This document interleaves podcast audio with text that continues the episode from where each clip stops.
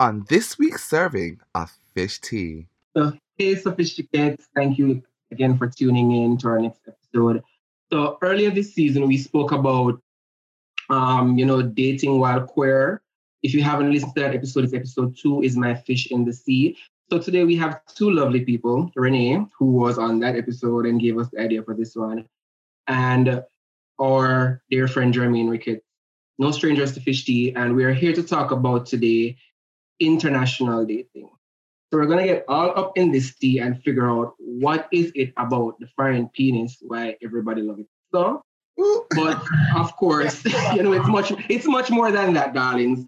But well, yeah, international, interracial, we Inter, international, interracial, the one them we don't come from home.